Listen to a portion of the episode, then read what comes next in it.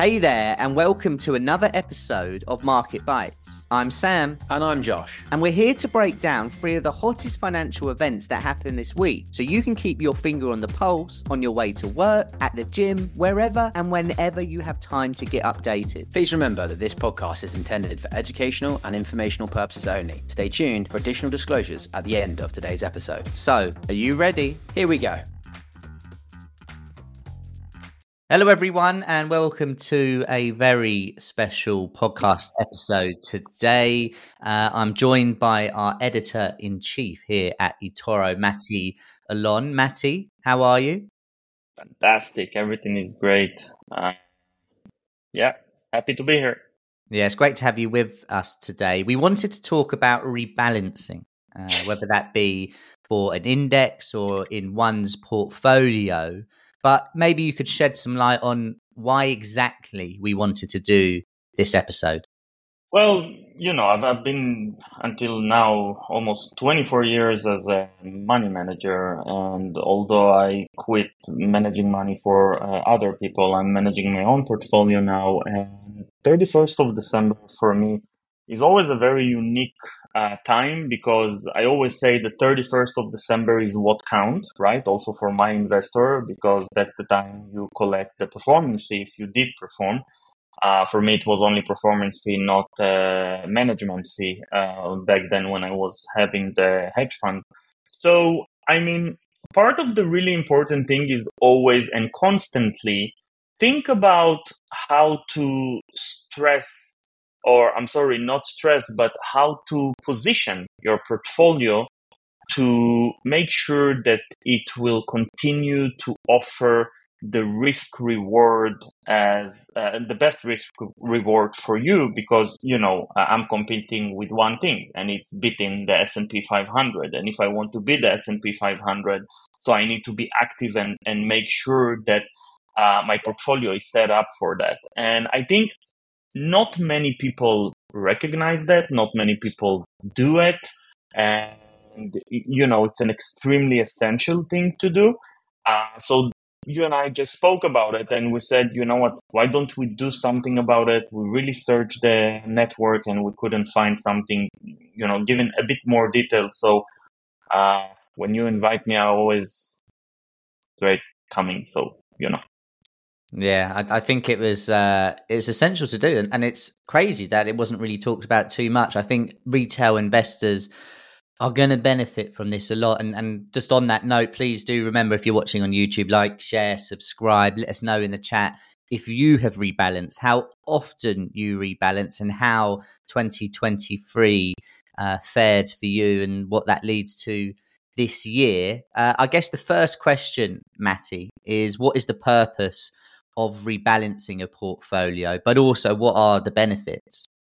Yeah, so the purpose is, is, you know, when you're active manager, and even if you're not an active manager, is first getting you uh, to be active in the understanding of what's the position of your portfolio from risk-reward perspective, as I said in the intro. But not just that, it's also giving you, again, to give a deep thought for every company you hold and not just look at the numbers, maybe do some uh, retest for other things that you may didn't do in the past period where you didn't do the rebalance, um, and really set up yourself for the year start. For money manager, it can be because they are getting some uh, redemption or, uh, you know, getting more funds. Uh, So definitely you need to decide where to put those uh, where to put those funds uh, to work for the coming year. Um, looking from perspective of what's the rebalance uh, that the S and P is doing, it's also really essential uh, because those indexes, not just the S and P, constantly doing rebalancing as well, just because we are also doing it, and it's always like a game of competition. Who's rebalancing and who's choosing the best companies? Uh, so, you know, this is part of the game. Yeah, absolutely. And, and just speaking on, of the S and P five hundred there, I mean, how often does that actually go or undergo a rebalancing? So the S and P, and I think most indexes, uh, E T Fs, and, and all those are, are definitely doing it every quarter. Uh, so March, June, September, and uh, December. Yeah, it's quite interesting. I I I imagine if people want to think about the S and P five hundred like a sports coach, and then every quarter they go, right, yeah, you're out. You haven't performed that well. Your market cap has gone down. I'm going to bring someone else in. Um, I think that's quite a good way of thinking about it. But what, why should investors even care? And also, following on that, what are the pros and cons of an index doing a rebalancing? Yeah, so first, it, it's worth Uh, telling people that not necessarily know, but uh, for some people it sounds like the index uh, is like uh, you know passive investing, that they're not doing anything. But uh, actually, there is a committee in each index sitting, thinking about uh, you know getting companies in and out. Although it's not that frequent, it's not magnitude. It can be maybe just change of three companies. But they do have set of rules, and those set of rules include market cap, include uh, uh, exposure, right? I mean, uh, uh, I think I saw yesterday that Apple represent almost sort of uh, give or take seven percent of the portfolio. So, you know, the S and P committee can come and say, okay, we need to reduce it to six percent because uh, A B C, right? Uh, so this is why it's really important to see it, as I said before, you know, to see that what the S and P is going to look like a bit more rebalanced for the coming year. So that's the first thing. Um, the pros and cons on this point is, you know, I mean, just think about it this way, and we'll use the S and P five hundred. Mm-hmm. S and P five hundred is probably one of the largest uh, invested E T Fs uh, or index, if you may, uh, in the world. Maybe Q Q Q is also one of them, the, the Nasdaq. But if the S and P five hundred is taking out a company, it means that there are so many capital should be sold at one day. Mm. Uh, that it definitely going to influence your share price. I'm not saying it's going to influence your valuation, the, the I'm sorry, the intrinsic value of the business, but definitely it's going to affect your share price. And the contrarian, right? I mean, if you get some company go into the uh, index, so you can see some major flows for these specific uh, companies. And actually, I don't know if you remember, but uh, Tesla, when it entered the S and P five hundred, it was insanely like reacting to that. And, you know, it's not just Tesla. If we look at Uber, yep. Recently when the S and P did the rebalance, so when they uh, uh, announced, from the day of the announcement, in, in the past like seven days or something after the announcement, they jumped seven percent, right? Um, so it, it is having a big effect on it. Um, and I think people should look at it uh, and, and just understand that S and P is no different than we are managing our own portfolio and need to rebalance. Yeah, it's really interesting. And actually, Uber is a great example, and people can check out the, the share price of Uber uh, themselves. But what we found as well is, is studies of when companies do get announced that in the future they're joining the S and P five hundred, yeah. like Uber, like it would have been, I think it was December the eighteenth. You saw that build up into the release or the announcement or the confirmation of it where share price went higher. And then actually what's happened since is it's kind of gone sideways. It's almost like a buy the rumor, sell the fact. And that's not to say Uber can't go higher, because of course it can. But it's like, yeah. okay, up on the rumor, and then people would almost take a bit of profit on the confirmation because that story's happened now. So for those people that want to understand the rebalancing, it's great, but also from individual investors in that specific stock, it's important to know that just because the market is, or Uber has gone down recently in the last month, that's not a bad thing. It's just, you know, still, uh, you know, taking effect yeah. from that story. Um, I would talk- say, I, I would just, I would just interrupt on this one because I think it's also important. I already mentioned that about the, the intrinsic value, uh, and, and it's important to acknowledge that for any type of investor. The fact that the company is entering or going out and the price is changing is just a technical, uh, pure technical behavior, because actual money is flowing out or in to the specific company when you're uh, including it or uh, excluding it from an index. So it's really important to understand that it's generally something short-term lived. Yeah. So the company can go up, but can go sideways, as you said, but it also can go down after a week or two because people took money out of the table if it's day traders or, or a short-term uh, uh, uh, investors. Uh, that's one thing. But I would say that over the long term, it are it is important if a company is part of the S and P yeah. five hundred. If a company is not part of the S and P five hundred anymore, right? Because, I mean, especially in the S and P five hundred, when we're looking at companies that we believe to continue to grow, to continue to represent uh, the, the largest U S companies and, and all those things, it is important if you take one company out. It means something changed in this company and vice versa. So that's just the two points I really wanted to make. Yeah, I'd love to see like the all-time stats on when companies are taking out the S and P five hundred, yeah. what's their performance six, twelve, eighteen months down the line. I think it'd be quite telling.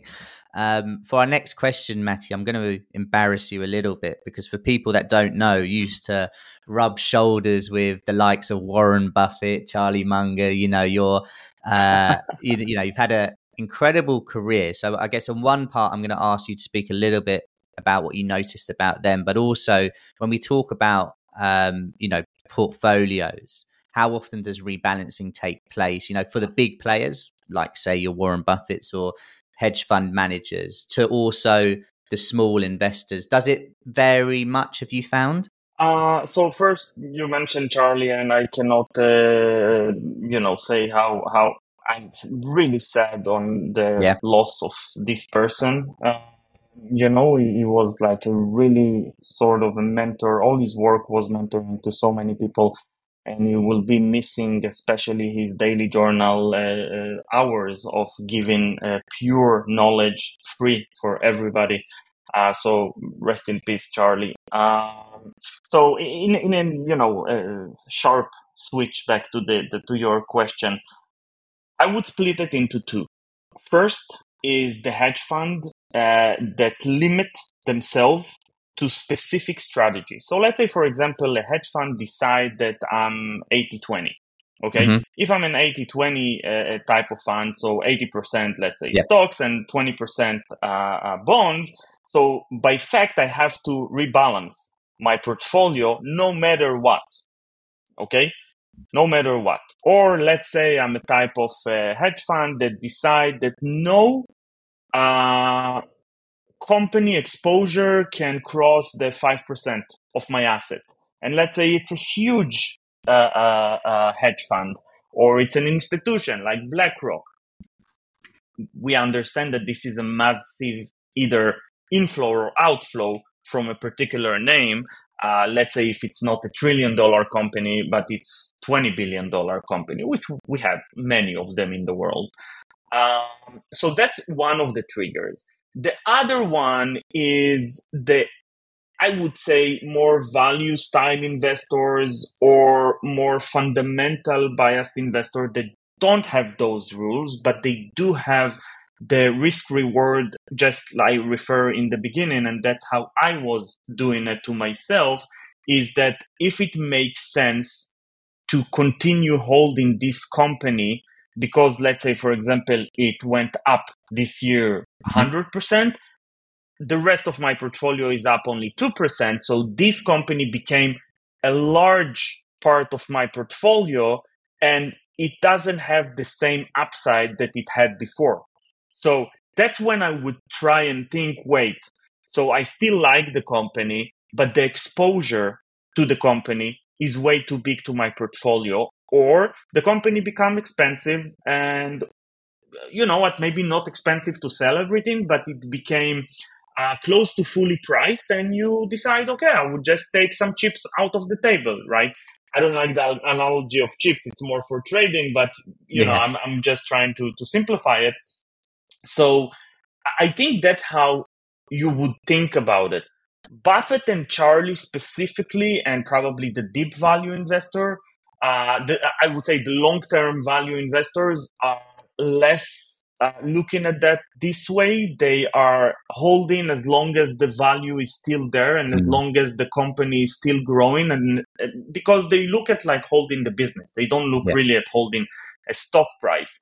But the deep value guys, uh, the old-fashioned, that buying the fifty cents on the dollar and those types of investment, taking advantage when there are some uh, major news. Just look what happened to the banks in the beginning of the year, or what happened. You know, you and I spoke about uh, uh, Meta and the other tech like Google. So some people just took the advantage in twenty twenty-two or the beginning of this year, bought some asset, and those assets skyrocketed one hundred percent, two hundred percent, and they decide, okay, I want to move to the next trade, right? Or if you're buying fifty cents on the dollar and it closed and now it's one to one, and you think, okay, that's the trade I wanted to do, I want to close it, you can still be a sort of medium to long-term investor. I'm sorry, uh, medium, yeah, medium to long-term investor. It can be one year, two years, and you close the trade and you just rebalance. Um, but the constantly rebalancing is more of what I just mentioned. If there is a unique systematic uh, decision uh, yeah. by the fund manager, uh, and that's basically either done through the quarter or once a quarter, or even if we take eToro's uh, smart portfolio, right? I mean, we do yeah. rebalancing based on the strategy we built for this portfolio. Uh, and this is the process. Yeah, yeah. Just, just a quick side question. I mean, we do a course every quarter, which people can find on the eToro yeah. Academy, uh, and we one of the things we talk about, and we start lot, one soon. So. We start one very soon, and one thing we're going to talk about in that course, but also the previous ones, is the importance of investors having patience. Uh, and I really liked what you said at the beginning yeah. of the episode about how it's a year. It's thirty-first of December. I don't care what happens in ten days. I don't care what happens in yeah. three weeks. And I think that's a, an important point, isn't it? For those retail investors that are starting out, if you've got your portfolio, you, you don't really want to be making changes every few weeks just because a share price has gone higher or lower, just on a blip, do you? Yeah, definitely. I, I mean, first, I truly believe that every portfolio should have a strategy, right? I mean, if you decide that you're sixty forty, or if you mm-hmm. decide that you're, um, you know, you have in, for example, crypto, five percent of your portfolio. So it, it really depends on you and the risk appetite you have. Because let's, I, I will use the crypto. It's a very volatile uh, uh, type of asset. Or, you know yeah. what, even if we'll talk about currencies. Right.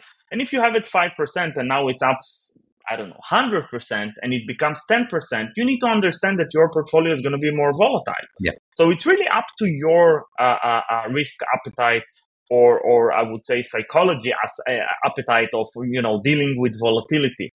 Um, it can be also the the period of time when or, or, or what's your age if you decide that you want to be more towards bonds, or you want to be more uh, less risk averse to to this type of uh, more volatile asset, um, and some of people can decide just to go through E T F. So it's really important to have your strategy and not change your strategy every day or every second day, right? I mean, strategy needs to be a long-term thinking.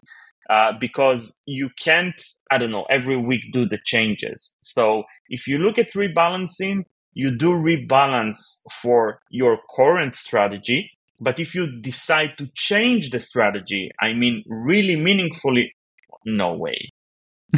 It did like uh, fireworks. Wait. So if you want to change the strategy, like literally doing the change of the strategy from its roots of eighty twenty to fifty fifty, this is something meaningfully you need to consider as a long-term uh, uh, type of trading, right?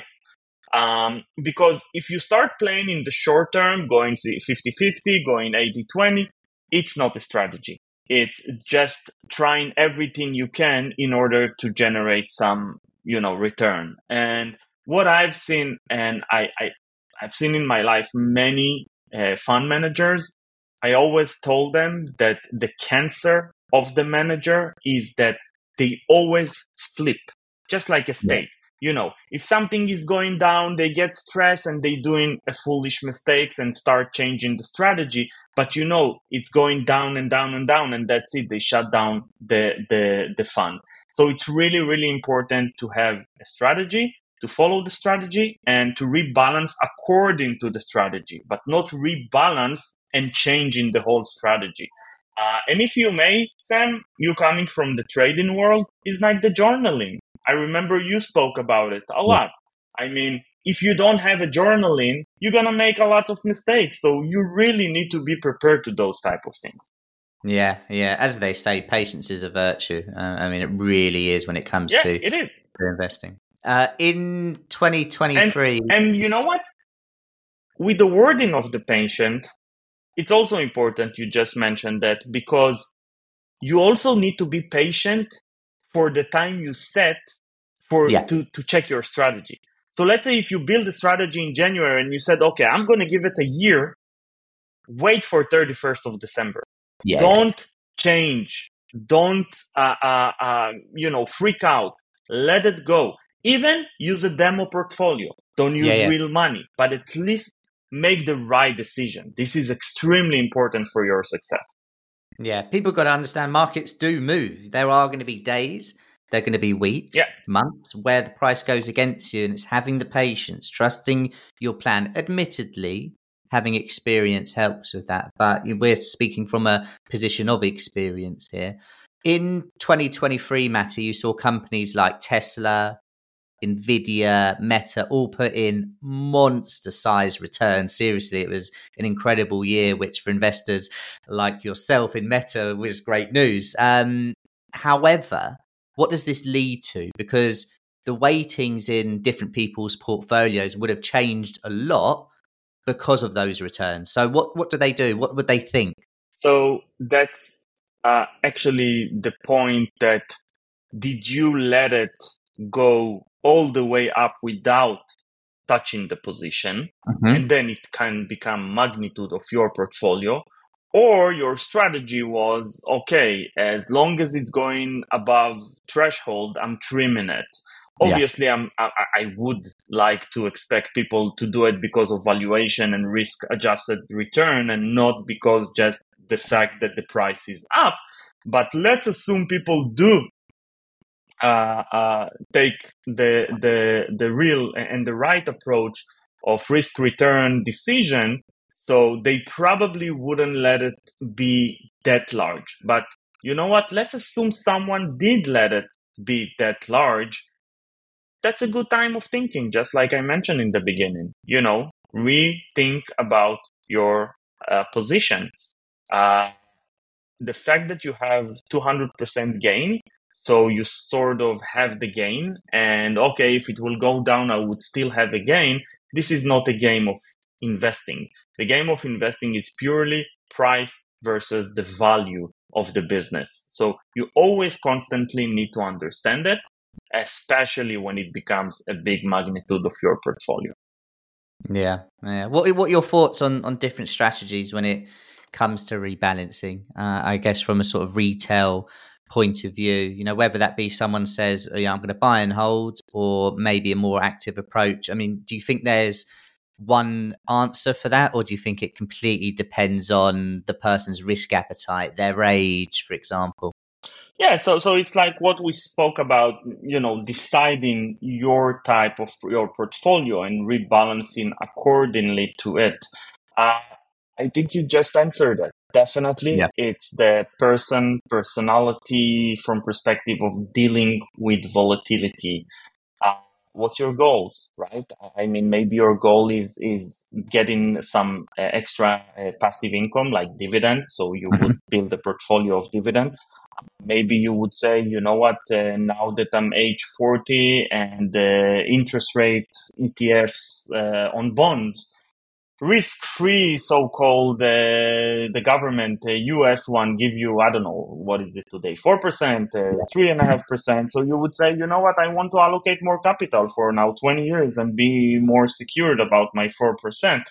So it really depends on those questions and not necessarily on playing just because it's the rebalancing period. It's some long thinking about what's your strategy goals that are good for you uh, in order to decide. And, you know, what I just said, like uh, uh, at the previous question about, you know, even using the demo. So now that you use the demo and you uh, learned about yourself, how you react to yeah. specific things. So maybe now it's the time to uh, fine tune the strategy and, and put it into work. But definitely you need to think about yourself and not just about what will go up and down.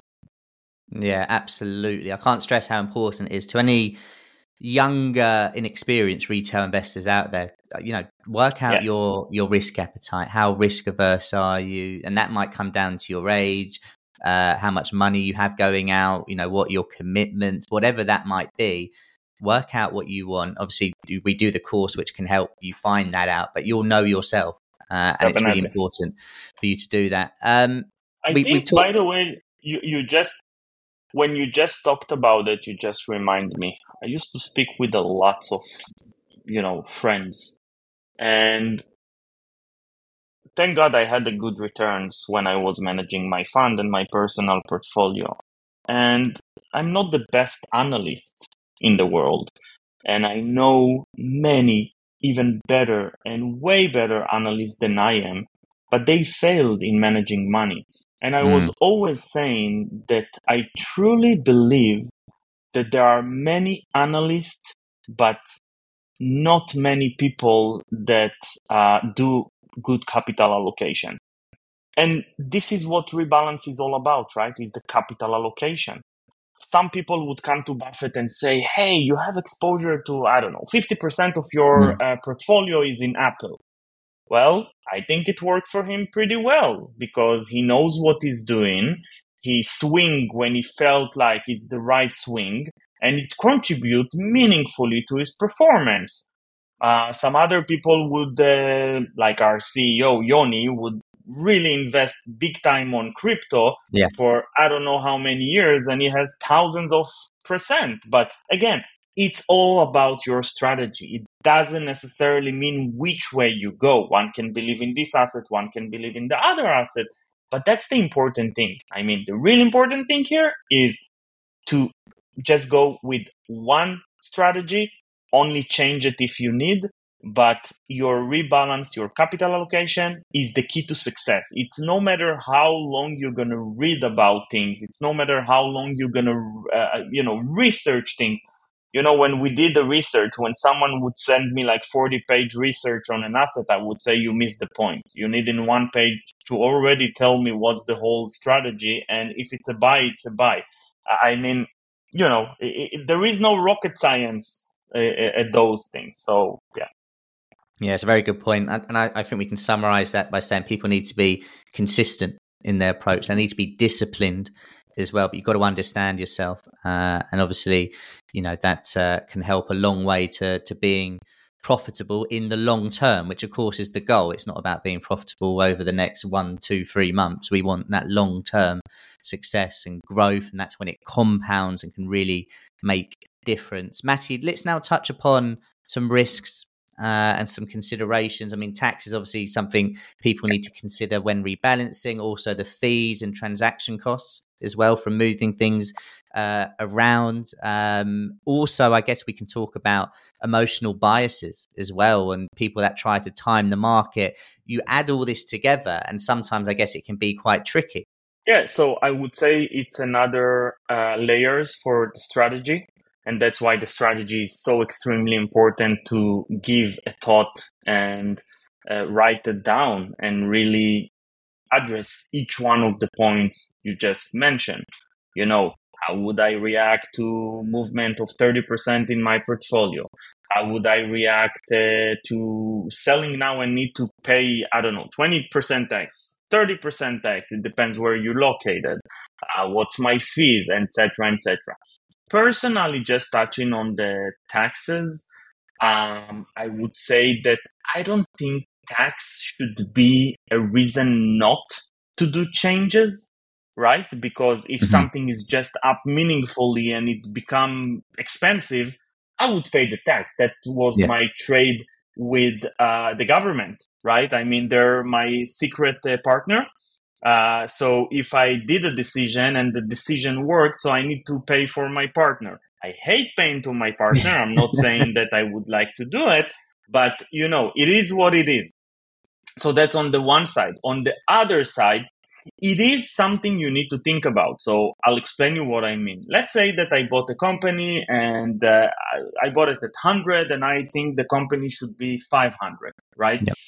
If I sell a company now because it moved up to four hundred, so and I pay, let's say, tax uh, thirty percent, so I need to understand that my next trade, I'm starting from seventy, from like if I put one hundred dollars and now this one hundred dollars, yeah. I'm paying taxes on that thirty percent, so I'm starting with seventy dollars. So the first next thirty percent I'm going to gain is just returning the tax. While if I would not touch my trade and it's continue making money, I'm actually getting from my secret partner uh, the money flow for working for me. And I think that's, by the way, one of the reasons that Buffett is sort of the strategy of never selling a, a, a company. Uh, but yeah, when you're don't have the problem of Buffett of the cash is growing faster than your ideas, so tax should not be your reason uh, for not taking profit out of the table. Yeah, yeah. Uh, final point then, and uh, I guess this will help um, people that want to know where they can see their uh, their portfolios, allocations, the weighting. I mean, on eToro, for example, on the portfolio, it shows you you've got a certain amount of percent in each product, so that, that can help a lot. Um, So that's a no. Uh, but are there any other tools, I guess, that you would use to, to help with this? I mean, obviously, you've got the news channels for any rebalancing of individual assets. You've got the eToro platform. Is there anything else when it comes to rebalancing that you would use, or is it that simple, really?